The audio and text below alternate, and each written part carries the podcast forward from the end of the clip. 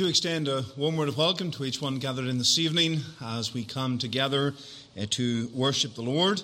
And we're going to turn in our hymnals to hymn number 16, uh, the hymn 16. We thank Kristen for uh, playing before the service, and we thank uh, Jean for playing during the service as well. And we're going to sing hymn 16. To God be the glory, great things he hath done. So loved he the world that he gave us his Son. Hymn number 16, we'll stand as we sing, please.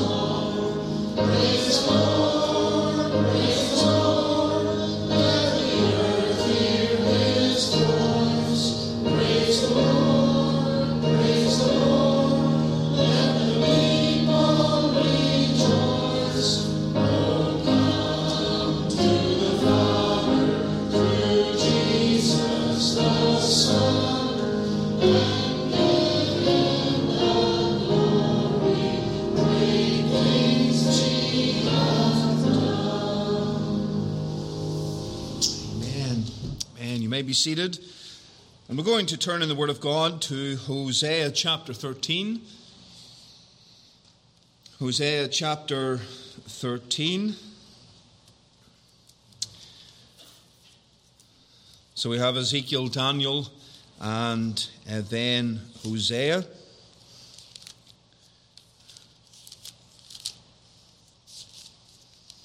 And Hosea chapter 13. We'll read the first four verses together. Isaiah 13, beginning at verse 1 When Ephraim spake trembling, he exalted himself in Israel, but when he offended in Baal, he died. And now they sin more and more, and have made them molten images of their silver, and idols according to their own understanding all of it the work of the craftsman. They say of them, Let the men that sacrifice kiss the calves. Therefore they shall be as the morning cloud, and as the early dew that passeth away, as the chaff that is driven with the whirlwind out of the floor, and as the smoke out of the chimney. Yet I am the Lord thy God, from the land of Egypt and thou shalt know no God but me, for there is no Saviour beside me. Let us draw attention to that fourth verse again. Yet I am the Lord thy God from the land of Egypt, and thou shalt know no God but me, for there is no Saviour beside me. Amen. And may the Lord bless the reading of his word. If you have the bulletin, you'll see uh, that our subject tonight is connected to this truth. Uh, there is a living and true God, and uh, that God is our only Saviour. And we see that truth outlined here in Hosea 13 and verse 4. And let us unite together in prayer. Let us seek the Lord as we come and meet with Him. Let us pray. Our eternal God and Father in heaven, we thank Thee. We can look to Thee this evening that we can draw aside from our activities to meet with our God and to worship Thee in spirit and in truth. And Father, we thank Thee for this reminder that Thou art the only God, that Thou art the only Saviour. And we rejoice tonight that as Thy people, our hearts are fixed upon Thee, and that we know on whom we have believed and am persuaded. And we rejoice tonight in our Saviour, the Lord Jesus Christ. We thank Thee for He who died for our sins and rose again for our justification. And we thank Thee tonight when we consider salvation and the need of our souls and uh, the need that we have for the forgiveness of sins. We thank Thee, O God, that we can look to no one else but Thee. We rejoice that the answer to that great need of mankind is Thee and our Lord and Saviour Jesus Christ. And Father, we realize tonight uh, that our land, our province, uh, we leave it before Thee, knowing that there is much sin and iniquity, that on every hand sin and wickedness doth abound. Uh, but, O God, we cry to Thee that men and women would realize that there is a God in heaven, the only God, the living and true God, and that they would turn from sin, turn from their wicked ways, turn from the way of the flesh unto the way of God. And we thank Thee, Father, that we as a church here have a gospel to proclaim, a gospel to preach, a gospel to sound out to those who are dead in trespasses and in sins. And we pray, Father, that Thou would enable us as a congregation to go forth with the glorious gospel of Christ, to not be ashamed of the Saviour, and to not be ashamed uh, of what He has done for us. And we pray that we would know Thy grace as we seek uh, to serve Thee. We do pray for our needs here. We lay the needs of this congregation before Thee. And throughout this week, we pray for Thy blessing. We pray for thy blessing on Wednesday evening uh, during the time of prayer and study. Uh, bless uh, our brother as he takes that meeting, we pray. We do ask thee for travelling mercies as we go to the week of prayer this week in the United States. Bless, we pray, at that time with the brethren.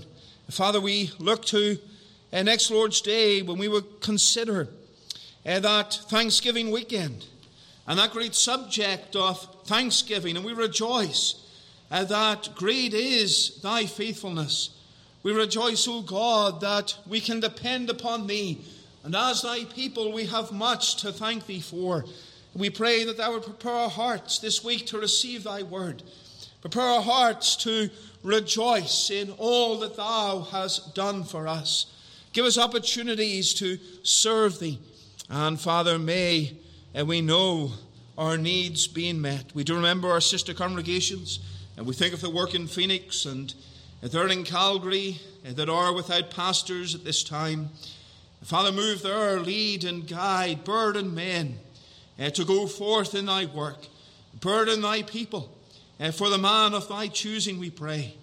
And may uh, thy will be done. We pray thou would forgive us for our sins, for our feelings. And Father, we ask thee for direction and instruction this night that we would live according to thy ways and according to thy truth. We thank thee for the Lord's table this morning.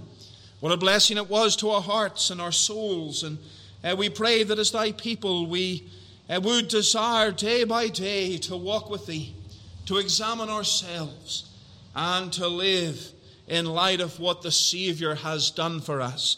Father, bless us. Draw near to us tonight. May we know the outpouring of thy Spirit here. Speak with hearts, speak with souls. Do a work tonight. And for the honor and glory of thy name we pray. Amen. Amen. We're going to turn again in our hymnals to hymn 23. Uh, the hymn 23 Immortal, invisible, God only wise, in light, inaccessible, hid from our eyes. The hymn 23 will stand again as we sing.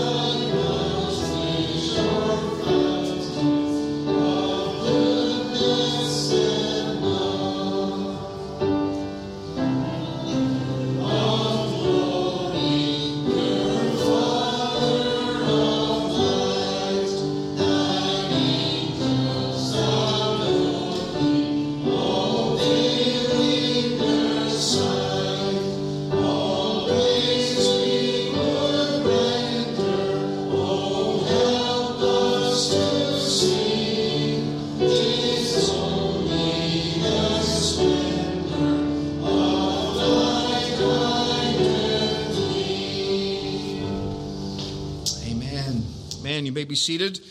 And we're going to turn in the Word of God uh, to the hymn, or sorry, we'll turn in the Word of God to Isaiah 45.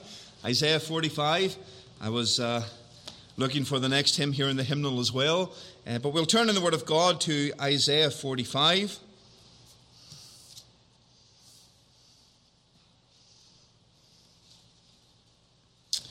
And We'll read a selection of verses from this chapter, uh, commencing at verse number 5. And the Word of God says, Isaiah 45, the verse 5, I am the Lord, and there is none else. There is no God beside me.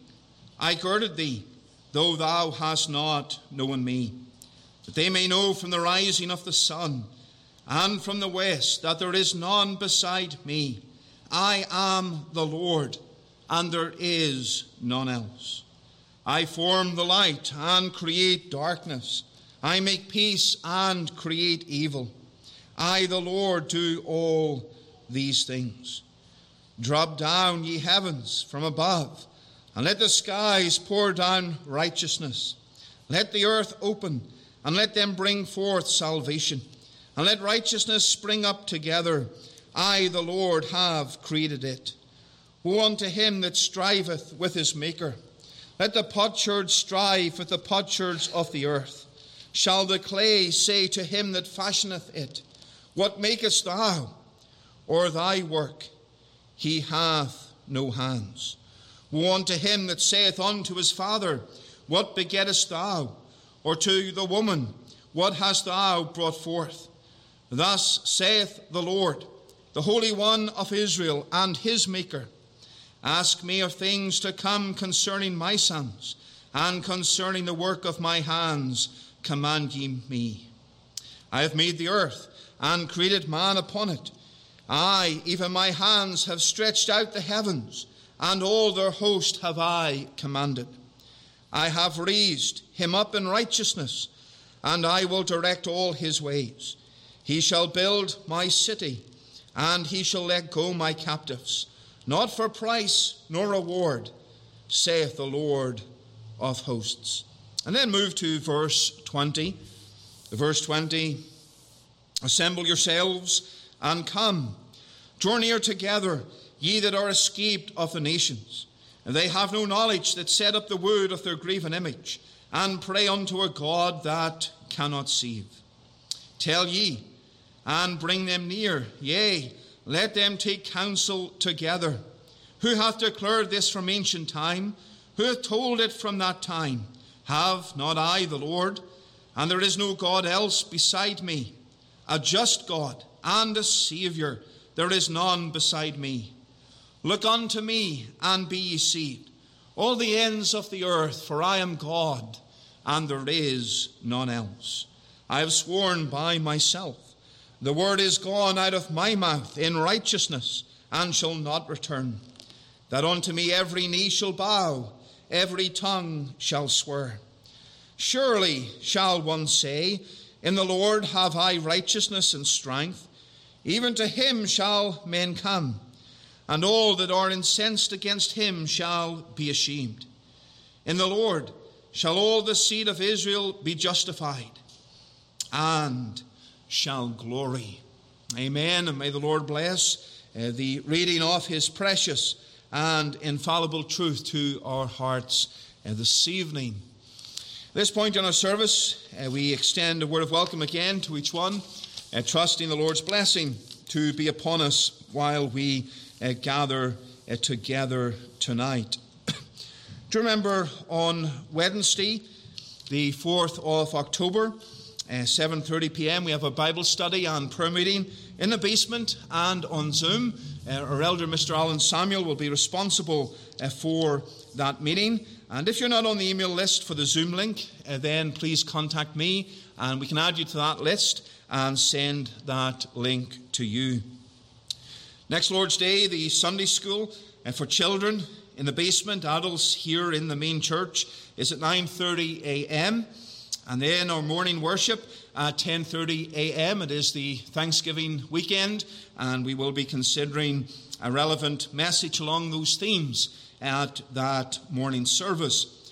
At 1:45 p.m. we have our Langley Lodge care home service there, and due to BC Health uh, regulations coming in, uh, we do ask those who are going to attend uh, to wear a mask. I'm not asking that. The Home are. Uh, they uh, sent an email this week to say that this regulation applies to them. It applies not to the residents, but to anyone who is visiting, and that includes everyone associated with the church here who will go there next Sunday. Uh, that is the only restriction, and uh, certainly uh, do bear that in mind, those who go uh, to that service. 5.30 is the prayer meeting, and then 6 p.m. the evening worship. Do remember Mr. Rusma and myself as we attend the Free Presbyterian Week of Prayer in Winston-Salem, North Carolina. Uh, from tomorrow through to Friday, we arrive back uh, late on Friday evening in the will of God.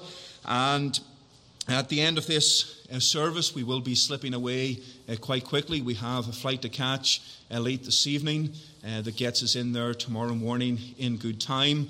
And so do remember us as we leave uh, to go uh, to that week.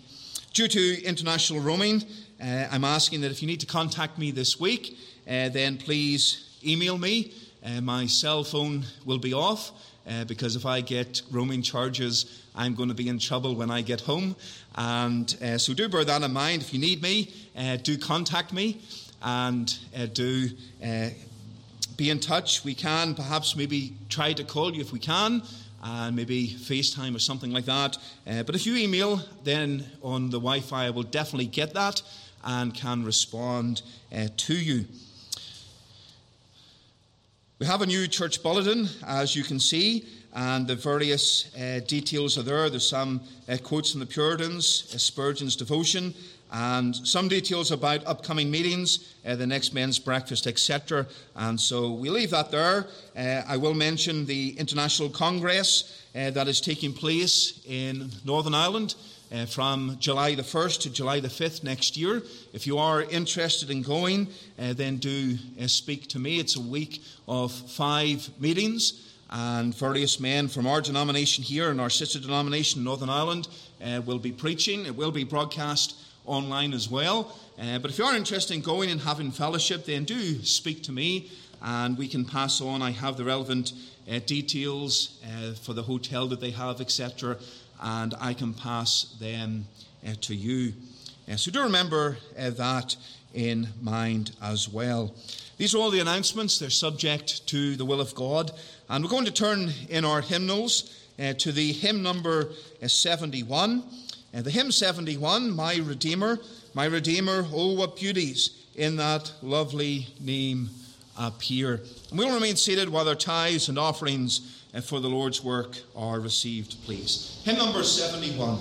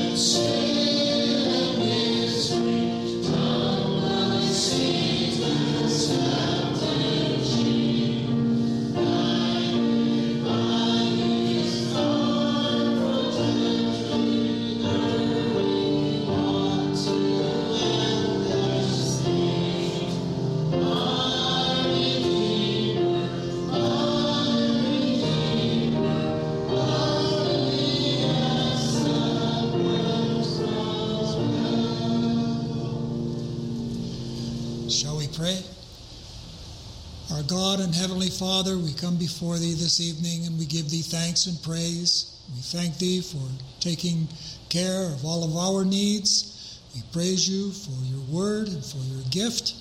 And we ask that You would also take our tithes and offerings, that You would use them, that You would bless them, that the gospel message may go forth. Bless it that it is preached in this house. Bless it over the radio and over the webcast, that it would touch hearts. We thank thee, Lord, for all your blessings to us. As we open your word, we ask that you would touch our own hearts, touch our ears, that we may have listening ears, and touch our hearts, that would may, the word would find root and grow in our own hearts. We thank thee, Lord, for all thy goodness to us. Bless us this coming week, and we ask it in Jesus' name. Amen. Well, stand to sing the final verse, verse 4 When in heaven I see thy glory. Verse 4, please.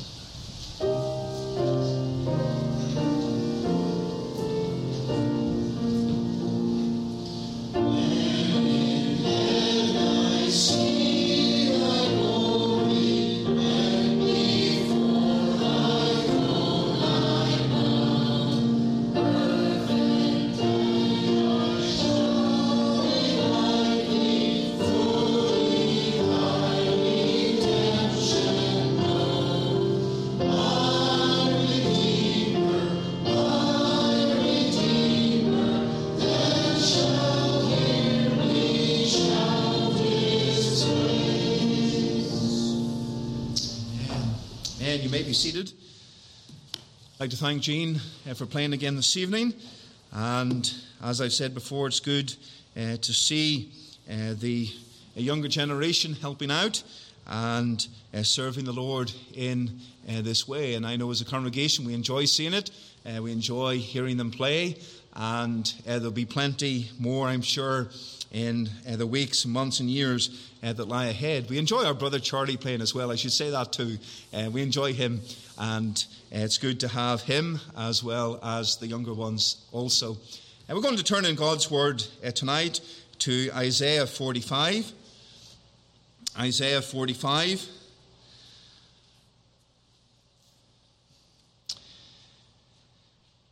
I want to draw your attention this evening to verse 22. We did read selection of verses and there in those verses, we had uh, some of those truths uh, concerning the living and true God of heaven. And uh, verse 22 uh, sums up a lot of what we have here. And uh, we're coming again to our series on the Shorter Catechism, uh, preaching the truths that are contained in that catechism, and not necessarily a theological lecture on each particular truth uh, but rather uh, coming at it uh, from a more uh, preaching sermon uh, style. And uh, we come tonight to the catechism that denotes that there is a living and true God, one God. And I want to draw your attention to verse 22. And that verse simply says, Look unto me and be ye saved, all the ends of the earth, for I am God, and there is none else. Look unto me and be ye saved, all the ends of the earth, for I am God and there is none else. Let us unite together in prayer. Let us ask for the blessing of the Lord upon his precious word tonight. Let us pray. Our eternal God and our Father in heaven, we rejoice tonight in thy word. We thank thee, we can read it. We thank thee uh, that uh, we have the freedom this evening uh, to read thy truth, to preach thy truth, to praise thy name. We do thank thee, Father, for those who have helped play this evening, those who have assisted and helped us in our praise of thee. Bless them, we pray, and use them and continue to use them in thy service. And Father, we do look to thee this evening for help and for grace. We pray for thy Spirit to come upon us uh, that uh, the distractions of other days, our concerns, and our worries would be set aside as we come now to consider thy truth. And may we see Christ in all his glory. And may we have emphasized to our souls the importance of these truths that there is one God, the living and the true God of the Bible. Father, apply thy word to our hearts. Glorify thy name. And we pray for Christ's sake. Amen. Amen. On Sunday, January the 6th, in the year 1850, this young man made his way to church through a snowstorm in England. I believe I may have related something of this story to you in the past, uh, but the storm became so bad that he had to divert down a side street for shelter. He came to a small church, what was called a primitive Methodist chapel. There was a dozen or 15 people inside.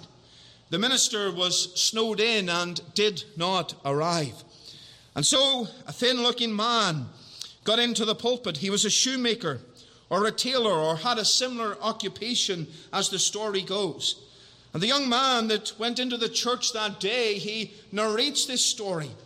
And he said that now it is well, the preacher should be instructed. But he said, This man, his words, this man was really stupid. He was obliged to stick to his text for the simple reason that he had little else. And of course, we can understand that a man who was not trained to preach, a man who was thrust into the pulpit at the very last minute, had to lead the service, had to have a text, very little time to prepare.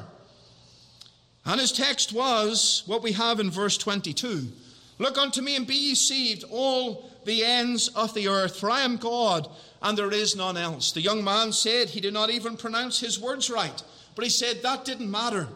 There, I thought, was a glimpse of hope for me. A glimpse of hope for me in that text. The preacher began, My dear friends, this is a very simple text. It says, Look. Now, looking, don't take a lot of pain. Anyone can look. Look unto me, I am sweating great drops of blood.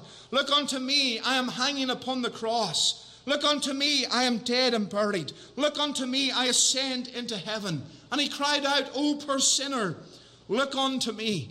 He lasted about 10 minutes.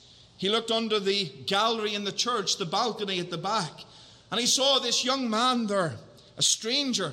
And he said, Young man, you look miserable. And you'll be miserable in life and you'll be miserable in death if you do not obey my text.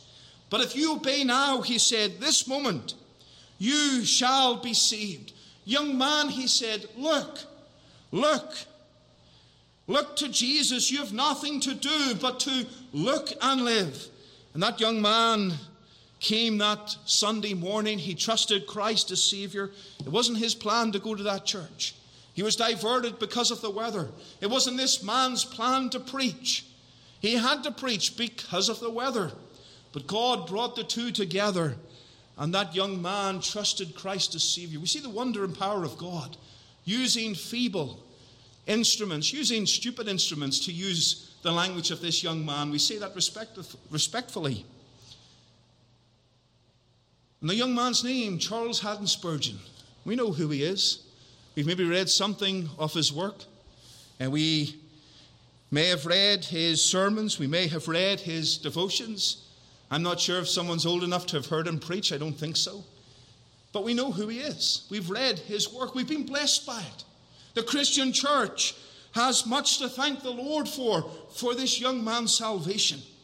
And this was the text that was used. A simple text but a text that has great depth and great meaning. Look unto me and be ye saved, all the ends of the earth, for I am God, and there is none else. And in this passage, God has been inviting the Jews to salvation. He extends the offer to the ends of the earth. He invites the world to the hope of salvation. And that command is very simple it's a command to look and a command to be saved. Heathen nations, the Jews, Gentiles, we're all to come and be commanded to come to Christ for salvation. And salvation, as the text says, can only come from God alone. Can only come from God alone. And this is the message our land needs today. This is the message the world needs that salvation, the saving of our souls, and the forgiveness of our sins is found in the Lord Jesus Christ alone. We are today living in what many describe as a post Christian nation. Christianity has come, and by a large extent, Christianity has gone.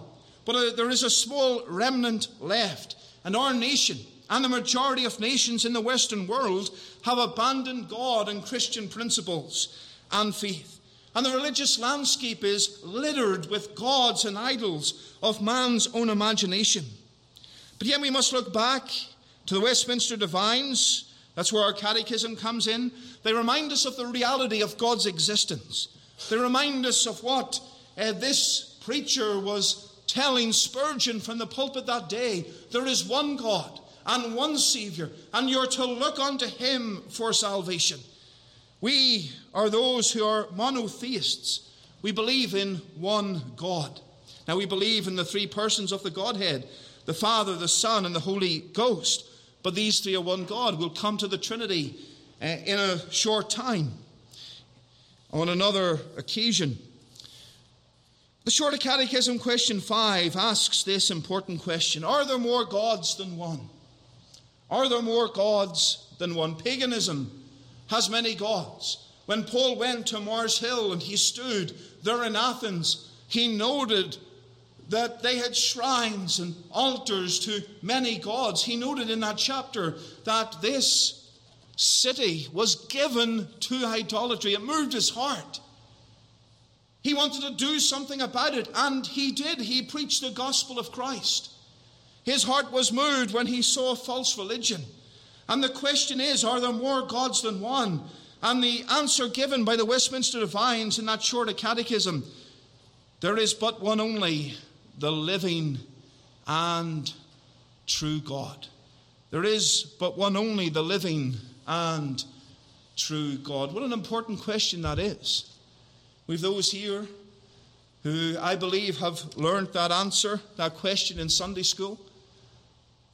And it's an important question. Are there more gods than one? Do we believe in other gods? We think of Baal in the Old Testament, and we think of Dagon and all these other gods that men bowed down to and men worshipped gods of silver and gold and stone, and gods of the sun and moon and stars, and gods of every figment of man's imagination. Are there more gods than one? Real gods, living gods.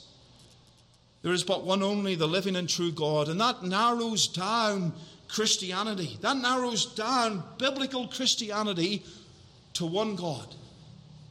And that is what we have here in the book of Isaiah. I am God, and there is none else. You see, in this world today, there are many gods. As a Christian, you should believe in many gods. You may wonder, has the pastor lost his mind? But I remember our brother, the Reverend Reggie Kimbrough. He was here at the ordination service, and I remember him coming to Northern Ireland on a few occasions over the years. I was his chauffeur, and I took him to different churches to speak. And this message really burned on his heart. He wanted to preach it. And on a number of occasions, he did. Why a Christian should believe in many gods. He hadn't lost the plot. I haven't lost the plot. But what does that mean? It simply means there are idols. We should believe that there are many gods. We should believe there are idols. And be aware that these idols and these gods can take our hearts and deceive us and take our attention away from the living and true God of heaven. Gods of our own imagination, gods in this world, gods in religion. And our minds can be taken away from the God of Scripture by all these many gods and idols that our heart can invent. I believe it was one of the Puritans who made a statement like this that the heart of man is a factory of idols. It produces idols. It produces those things that take our attention away from the God of heaven. And so, dear congregation, tonight, when we come to this catechism, there is but one only, the living and true God. And we look at it in light of the text that we have here. This is a truth that our society needs to be reminded about. This is a truth our church needs to believe and practice that there is but one only, the living and true God. And we're reminded of this truth. And it reminds us as well of the importance of salvation in light of there being one God. Look unto me and be ye saved, all the ends of the earth, for I am God, and there is none else. And so tonight I want us to consider very simply our living and true God. our living and true God. There are three points, and you see that in the bulletin. Very first, firstly, and very simply, our God exists. Our God exists. That is what the Westminster Divines believed. That is what Scripture teaches. We see Genesis 1, verse 1. In the beginning, God. God was there. The Bible relates to us the history of the world based upon the fact that God exists. There's much we could say about God. The Godhead is a great mystery. There are things we can never fully understand or even answer. But the Lord here is pointing out that He is the only true God, the only God of this world. Man will have his gods, man will make his gods, but they are false. We remember Elijah standing on Mount Carmel and there he challenged the prophets of Baal. He challenged them to call down fire from heaven. And uh, they cried and they cut themselves. And their God was not answering. And their God was not hearing their cry. They were pleading with their God to answer. And there was nothing. Because their God might have had ears, but he couldn't hear. Eyes, but he couldn't see. A false God of man's imagination. But what did Elijah do? He called unto the living and true God of heaven. And what happened? The fire came down. God answered. God displayed to the crowd on that mount that day that there was one God. One God. The living and true God. Not Baal, not anybody else, but Him. Him. And that is the message we see throughout the scriptures. One God, one living and true God that exists. That exists. And the great sin of man throughout the years has been that of idolatry. From the dawn of time, man has wandered after lusts and desires. Man has turned away from the God of heaven. Man has cleaved after his own gods. Men have raised up blocks of stone and wood to worship everything else but the living and true God of heaven. I want you to turn to Exodus chapter 20. Exodus chapter 20. The children of Israel had been in Egypt. They have come out of the slavery of Egypt. And how did Egypt worship? They had false gods. Now you can go into the history of ancient Egypt, into its mythology, and you find one god after another after another. They believed in many gods, gods of the underworld and all sorts of things. And the experience of God's people was that they were in a land where this was accepted, where this was believed, where this was practiced, but yet they were taught there is one God. And when the Ten Commandments were given, the Ten Commandments emphasizes that. They were going into a nation and to conquer the land of Canaan that was an ungodly nation with idols. They came from a land of idols. And the Lord is reminding them, verse 2 of Exodus 20 I am the Lord thy God, which hath brought thee out of the land of Egypt, out of the house of bondage. Thou shalt have no other gods before me. First commandment.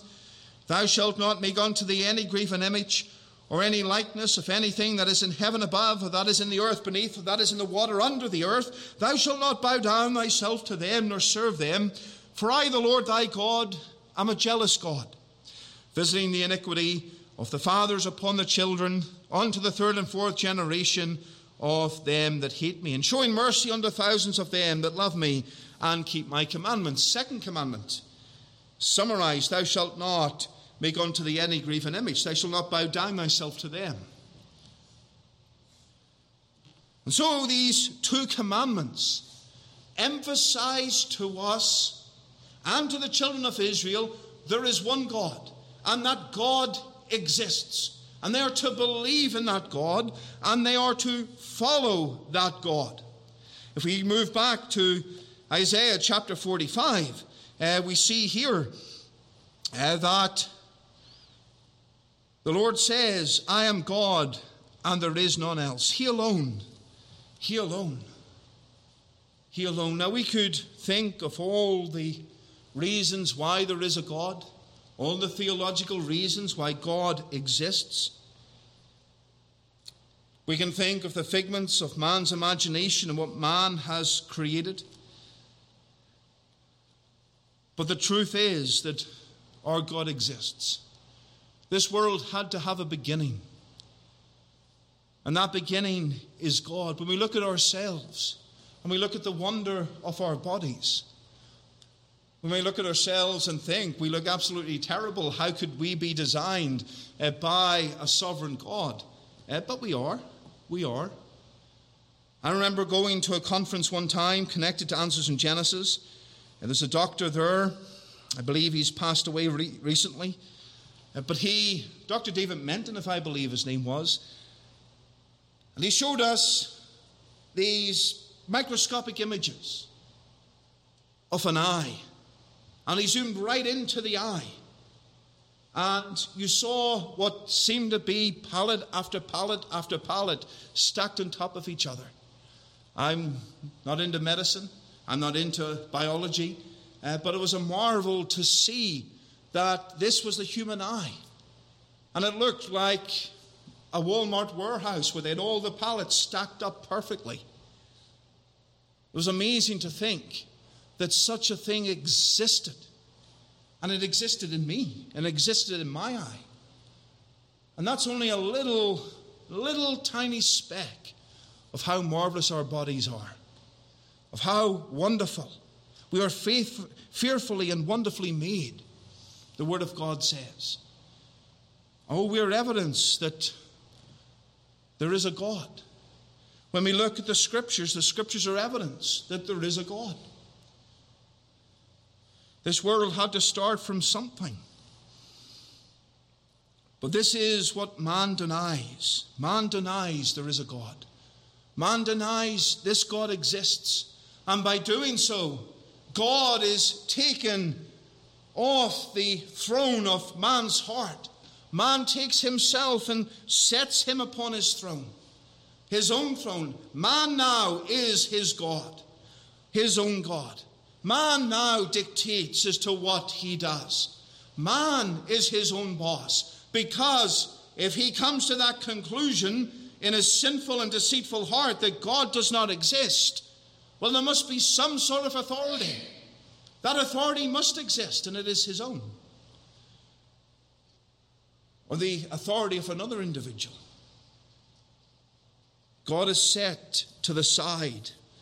And as God is set to the side, man does everything he wants. We think of Genesis chapter 6 and how man sinned against God. Every imagination of the thoughts of his heart was evil and corrupt and wicked. Why? Because he was on the throne of his heart. God had been set aside. Oh, tonight, who is on the throne of your heart? Is it the God who exists?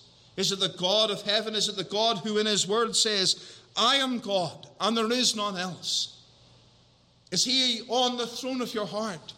Is your heart, your life given to him, devoted to him because of Christ and because of the Savior? There's a living and true God, and this God exists.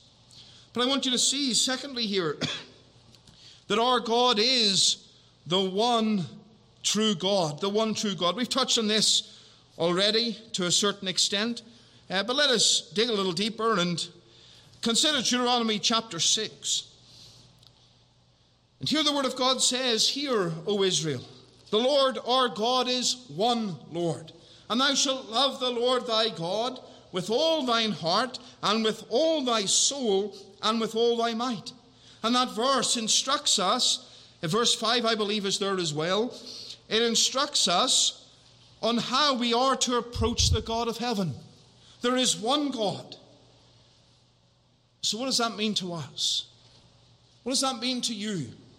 Well, it means we are to love that God with all our heart, with all our soul, with all our might. And that is the command not merely to Israel, but to us to love the Lord thy God with all thine heart, with all thy soul, with all thy might, with all our being. We're to love him because he is the one true God. Deuteronomy 4 39 says, Know therefore this day and consider in thine heart that the Lord, He is God in heaven above, and upon the earth beneath there is none else. There is none else. He is the true God. The only true God. Thomas Watson makes the point about the infinity of God. He says there cannot be two infinite beings. The God who fills this world, there cannot be two of them. There must be one. There must be one. In Isaiah 44, verse 6, thus saith the Lord, the King of Israel, and his Redeemer, the Lord of hosts I am the first, and I am the last, and beside me there is no God. And when we think of this truth of one God, if there is one God, that excludes every other God, every other idea of deity in the imaginations of men. Ephesians 4, verses 5 and 6 tell us one Lord, one faith, one baptism, one God and Father of all, who is above all and through all and in you all. And that verse is teaching us that there is one God and therefore there is one faith. And let me emphasize that one true faith, one God, one faith, one God, one true religion, we could say, to use that terminology. And man will say there are many gods the gods of Hinduism and uh, gods in other religions and other faiths. And all these paths lead to salvation. They have their path and their gods and their salvation, and we have ours. And this person over here, well, they have their own faith and their own way of salvation. But what does the Word of God teach us? There's one Lord, there's one God, there's one faith, there's one baptism, there's one way, one true God. And that is what biblical Christianity teaches. And biblical Christianity stands against any other idea, any other ideology, any other religion that does not have God, one true and living God, one Savior, the Lord Jesus Christ, as revealed in the scriptures, the very center of that faith. That faith is not based 100% or 120% if we want to emphasize it. Upon the Word of God, it cannot be the true faith because the true faith is built upon Scripture, it's built upon the living and true God. Man declares there is no true God. But to deny the reality and existence of God is to sin, it's to be foolish. The psalmist said, The fool hath said in his heart, There is no God. And where do you stand tonight? Do you believe in the true God? Do you believe in the living God? Do you believe that the God of heaven created this world? That the Bible and what it says about God and creation is true? And if you do believe that, what about the next step? God has created you. You've sinned against God. Man has sinned against God. What if your sin? What if your sin?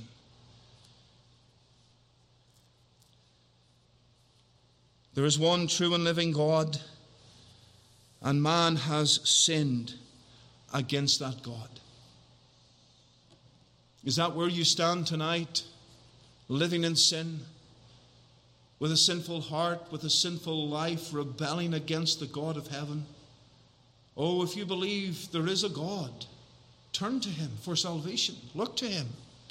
Look unto him and be ye saved. All the ends of the earth, for I am God and there is none else. But, dear believer, tonight, how are we to approach the fact that there is one God? We're saved, we're redeemed. Therefore, we're to love that God above all else, for there is one God. We're to make sure in life we serve that God and we put Him first.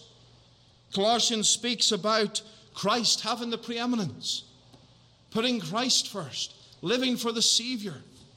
He's first in all things. We considered some time ago man's chief end to glorify God and to enjoy Him forever. Therefore, if there is one true God, we must glorify Him in all that we do.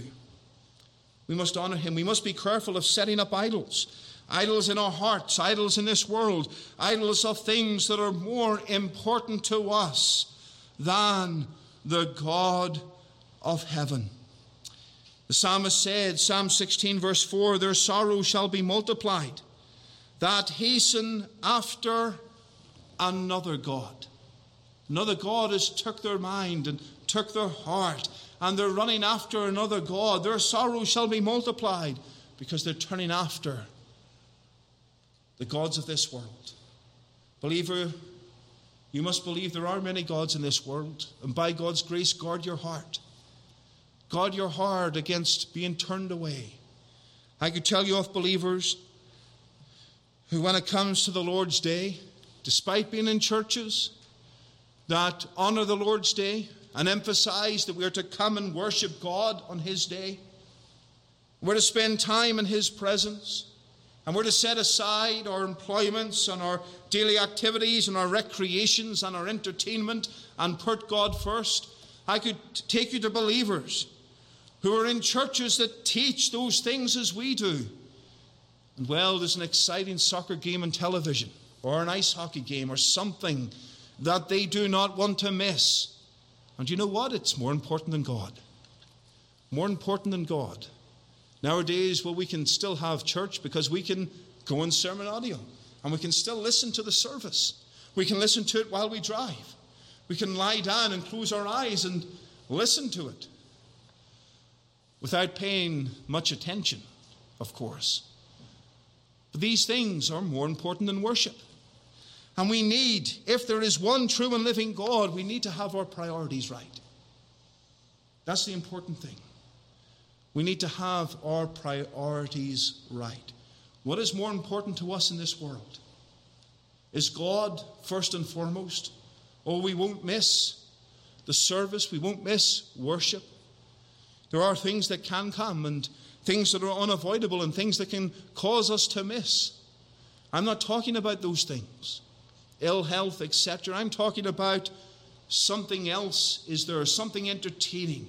Something that is taking your heart away? Something that you are running after and putting, deliberately putting before God when you know that you can be at the house of God, when you know you can be in His Word, when you know you can spend time with Him.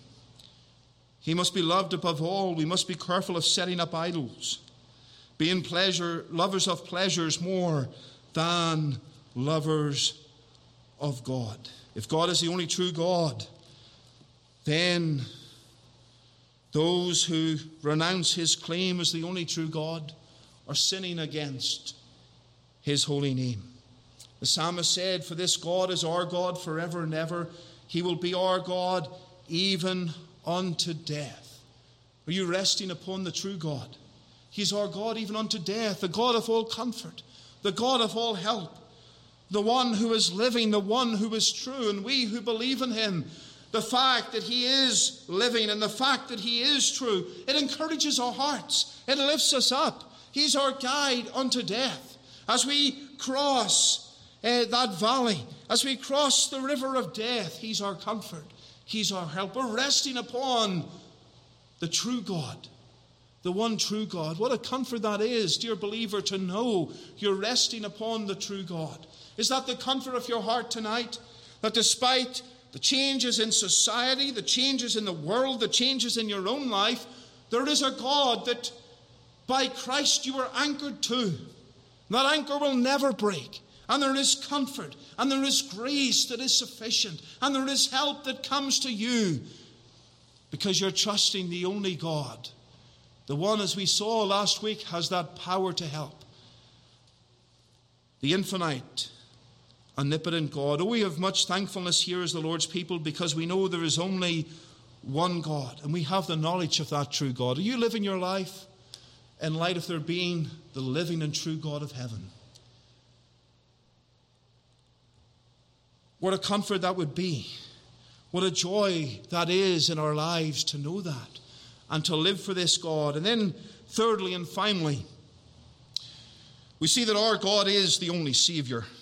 Our God is the only Savior. Look unto me and be ye saved, all the ends of the earth, for I am God, and there is none else. We see verse 21 as well a just God and a Savior. There is none beside, beside me. And what is the Lord doing here? He's setting out something exclusive. Something exclusive. Something that only He can provide. Something only He can provide. Salvation. He is the only Savior, the only God the only true God, the only Savior. He alone has the power to save. And this is what is being taught here. And young Spurgeon grasped this and understood this. He had struggled with knowing assurance and struggled with knowing how to be saved.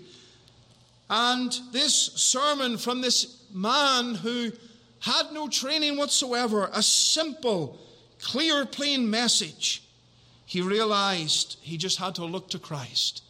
He just had to look to the Lord to be saved. Look unto me. Not a man, not a priest, not a church, but the God of heaven. The God of heaven. We often look to ourselves for help and salvation. We sometimes look to others, but salvation is of the Lord. Salvation is of the Lord. Dear unbeliever, tonight, where are you looking for salvation? Look to the Lord. He says that in His Word Look unto me and be ye saved, all the ends of the earth, for I am God and there is none else. He alone can give pardon, He alone can save. There's not a universal offer or universal atonement here in the sense that everyone will be saved. There's a universal offer of the gospel. There's a difference. The gospel is offered to all. But not all will be saved. And the gospel is offered. And the gospel is preached to the ends of the earth, and they are instructed to look unto the Lord for salvation. And God uses four letters to tell us how to be saved. Look, look. Of course, we understand there's repentance and there's faith in Christ, there's believing upon Him, but we look to Him. We look to Him. No one else can save. No one else can save. There's great encouragement to look because God commands it. There's a great promise of God. If you look unto me, you will be saved. What a promise. God's existence, God's character is all seen here. Reasons that give you assurance that if you look to Christ, you look to the Lord for salvation, you will be saved. There is but one God, the living and true God. Are you trusting in Him? Are you resting in Him for life? for eternity? Are you resting in Him for salvation? May you do so. May you look at this glorious God, this majestic God, this wonderful God. Place your faith and your hope of salvation in Him alone. Let's read our text again as we close. Look unto me and be ye saved, all the ends of the earth, for I am God and there is none else. The exclusive Savior, none else. Tonight, if you desire to be saved, it is only Christ. Is the God of heaven. There's no other way, none else. None else but the God of heaven. May the Lord bless His word tonight for His name's sake. Amen. And let us pray. Our eternal God and our Father in heaven, we rejoice tonight in thy precious word. We rejoice in the marvel of thy gospel, that thou art the living and true God, that thou art the only Saviour, and that thou art the one who sent his Son into this world to redeem sinners. And we pray tonight, Father, that we as thy people would rest more strongly upon thee, rejoicing, and that we trust the living and true God. Father, may we look to thee with great faith. And may we look to thee knowing and believing that thou indeed art the Saviour. We pray for those who know not Christ. Father, speak to their hearts, speak to their souls, draw them to the Saviour. May they place their faith and trust in the Lamb of God who taketh away the sin of the world. Father, draw nigh to us this evening. Be with us, meet our needs, glorify thy name. We pray for Christ's sake. Amen.